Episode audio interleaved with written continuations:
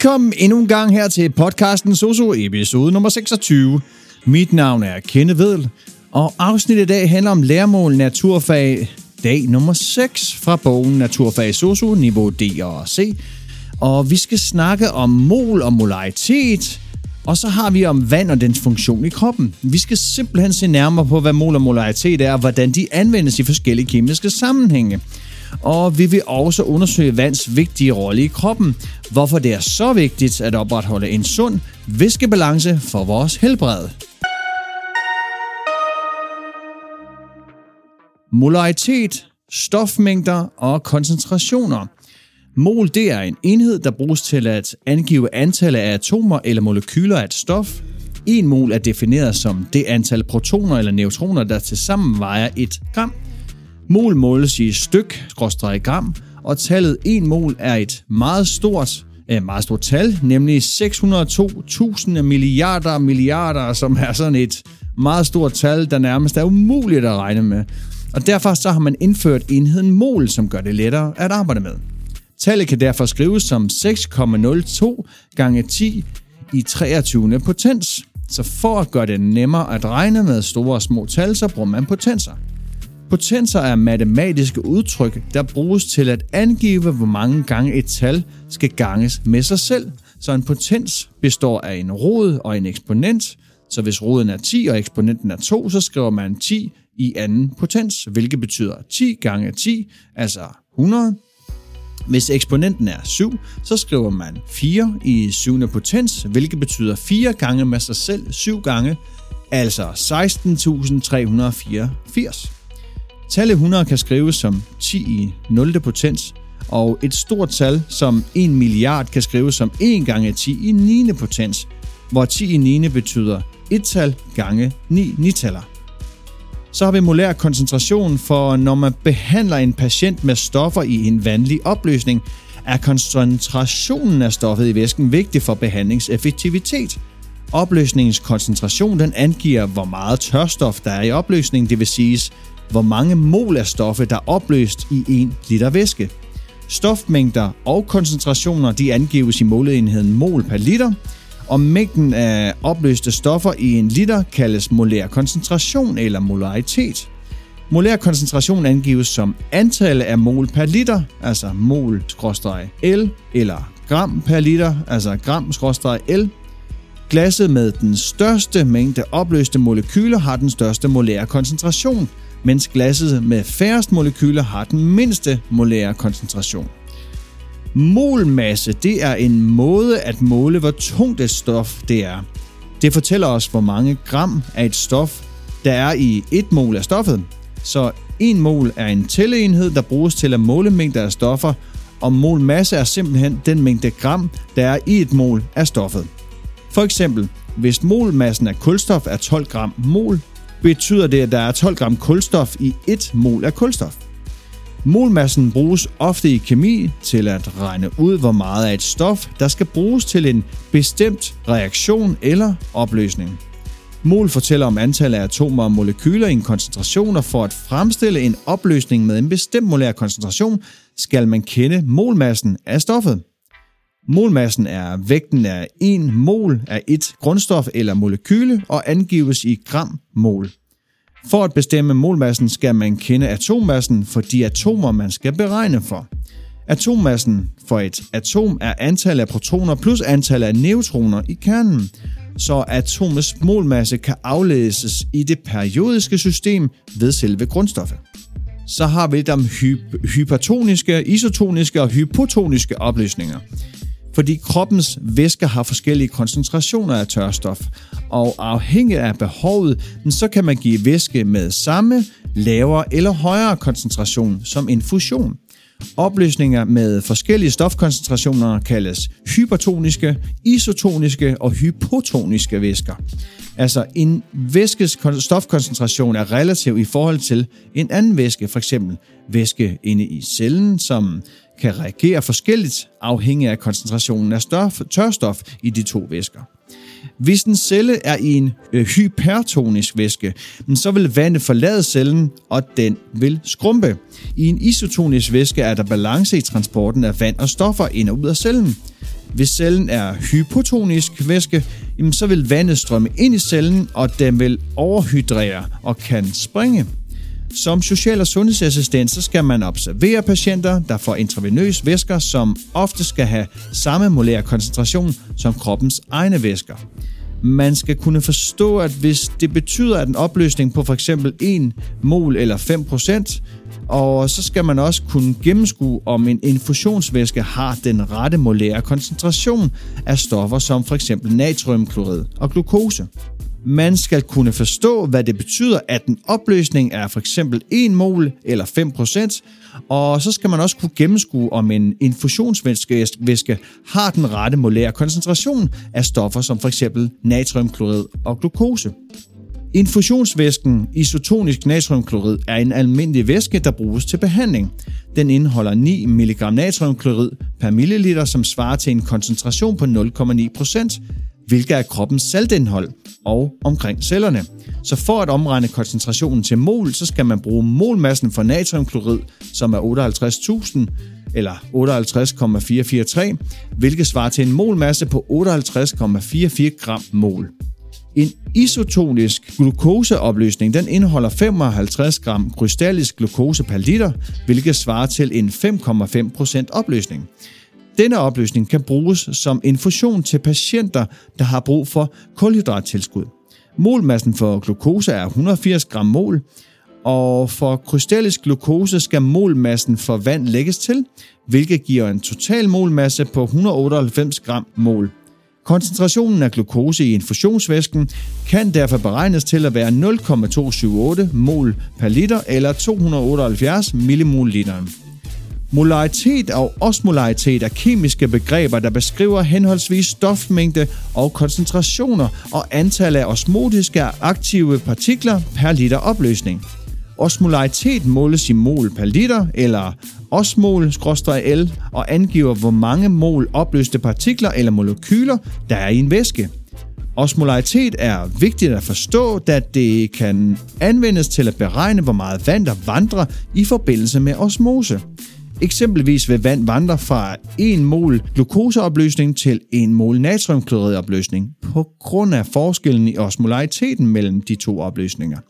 Osmolaritet er derfor afgørende for at forstå, hvordan forskellige opløsninger de påvirker hinanden og kan bruges til at forudse, hvordan vand bevæger sig i forskellige systemer. Så skal vi snakke lidt om beregning af kemiske koncentrationer. For når man arbejder med kemiske stoffer, så kan det være problematisk at beregne koncentrationen af stofferne i en opløsning, da molekylerne i forskellige stoffer fylder forskelligt. Så for at løse dette problem, så kan man lave en koncentrationsberegning i forhold til molkoncentrationen. Ved at bruge en formel kan man beregne koncentrationen af stoffer i en opløsning. For eksempel, hvis man ønsker at fortynde en opløsning til en bestemt koncentration, så kan man bruge en formel til at beregne, hvor meget væske man skal tilføje til den oprindelige opløsning. Så har vi lidt om vægtprocent og volumenprocent, fordi som social- og sundhedsassistent, så er det vigtigt at kende stofkoncentrationerne i medicinprodukter. Der er tre måder at beskrive stofkoncentrationer på. Det er vægtprocent, det er volumenprocent, og så er det vægtvolumenprocent og alle tre er udtryk for forholdet mellem to tal. Man kan beregne koncentrationerne af et stof i en blanding ved at tage, tage det procentvise forhold mellem tal 1 og tal 2. Så skal vi snakke om vands kemiske opbygning og funktion i kroppen. Fordi som social- og sundhedsassistent, så kommer du til at arbejde med væsker i mange sammenhænge, og det kan være i forbindelse med sygdomme som dehydrering, feber og ødemer, og du vil møde borgere, der er dehydreret og som enten ikke føler tørst eller ikke kan drikke nok væske på grund af sygdom. Derfor er det vigtigt, at du ved, hvad der sker i kroppen, når en person over- eller dehydrerer. En vigtig del, det er at forstå kroppens funktioner og kende til vandets betydning for de biologiske processer i kroppen. Du vil lære om, hvordan vand transporterer opløste stoffer rundt i kroppen, og hvordan det er med til at regulere kroppens temperatur og indgå i fordøjelsen. Det er også vigtigt at forstå, hvordan kroppen regulerer sin egen temperatur, da feber ofte er et tegn på sygdom. Derfor vil du også lære om øh, kroppens øh, mekanismer til at regulere kropstemperaturen. Og det vil også hjælpe dig til at kunne observere, forstå og håndtere forskellige borgere og deres behov for væske og temperaturregulering. Vandmolekyle det er opbygget af et oxygenatom og to hydrogenatomer. Og på grund af den måde, atomerne er bundet sammen på, så er molekyle polært. Og det betyder, at molekyle har en positiv og en negativ ladet side.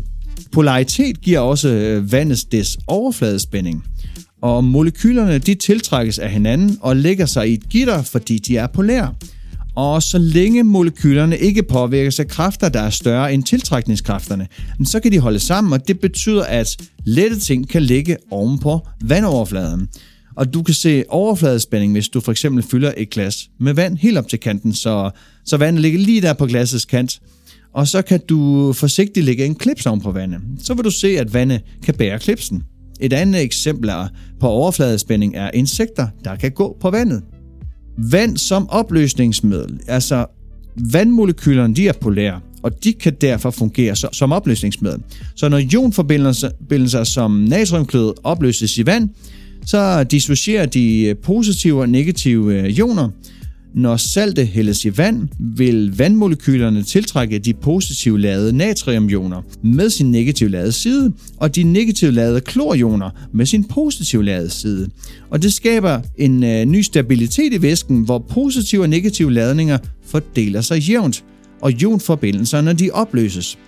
Så natriumklorid er en vigtig ionforbindelse i kroppen og findes i blodet og i cellerne som isotonisk saltvand. Andre ionforbindelser fordeler sig også jævnt i kroppens væsker, på samme måde som natriumklorid. Så har vi vandsfunktioner i kroppen, fordi vand har jo mange basale funktioner i kroppen. Så derfor skal vi dagligt tilføre kroppens øh, væske, for at den fungerer optimalt. Vand det indgår jo i fordøjelsen af alle næringsstoffer i kroppen. Øh, vand opholder, øh, opløser stoffer, på grund af den polære opbygning, så vands evne til at opløse stoffer er afgørende for mange biologiske processer, blandt andet i forbindelse med kroppens stofskifte. Så vand transporterer stoffer, altså vand fungerer som transportstof for opløste stoffer i blodet og lymfe. Særligt vigtigt er transport af ilt, næringsstoffer, affaldsstoffer, enzymer og hormoner, og herudover så udskilles affaldsstofferne via urinen, tårer og slim. Og vand det regulerer temperatur. Blodet transporterer varme fra cellernes energiproduktion rundt i kroppen. Vand fordamper fra huden og afkøler på den måde kroppen. Så virker vand også som stødpude, hvor det udgør en beskyttende polstring af vævet. Vand er smøremiddel, så ved at smøre leder væv, øh, da det har en fleksibel molekylestruktur. Så er der lidt omkring væskefordeling i kroppen. Fordi kroppen den består af forskellige typer væsker, der er fordelt på forskellige steder i kroppen. Mængden og fordelingen af væsker i kroppen den afhænger af faktorer som køn, alder og ernæringstilstand. Muskler indeholder mere vand end fedtvæv, så mænd, der typisk har mere muskelmasse end kvinder, har også mere væske i kroppen. Og med alderen så mindskes mængden af muskelvæv og erstattes med mere fedtvæv, hvilket også påvirker mængden, mængden og fordelingen af væske i kroppen. Kroppen den består af milliarder af celler, der alle både indeholder vand og er omgivet af vand. Væsken i kroppen den indgår i de mange kemiske processer i og omkring kroppens celler. 65% af kroppens væske udgør intracellulær væske, og 35% af kroppens væske er ekstracellulær og består af intracellulær væske mellem cellerne, intravaskulær væske i plasma og lymfe og så er der transcellulær væske i hulrum i kroppen. Dehydrering og overhydrering skal vi snakke lidt om, fordi dehydrering det sker, når kroppen ikke indeholder tilstrækkelig mængder vand, og der findes tre typer. Der er hyperton dehydrering, som er den mest almindelige, hvor nyrerne holder på saltene, og kroppen mister vand, hvilket kan føre til en høj koncentration af salte i blodet og vandudtræk fra cellerne.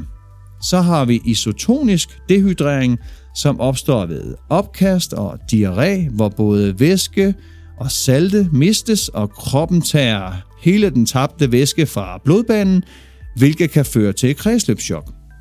Så er der hypotonisk dehydrering, som opstår, når en isotonisk dehydrering behandles med en hypertonisk væske. som får væsken fra blodbanen til at strømme ind i cellerne, hvilket kan føre til ødemer ind i cellerne. Overhydrering det sker, når kroppen indeholder mere vand, end den skal bruge, og det kan ske ved hurtig væskeindgift via drop eller på grund af ubalance i kroppens væskeregulering af hjerte- eller nyresygdomme.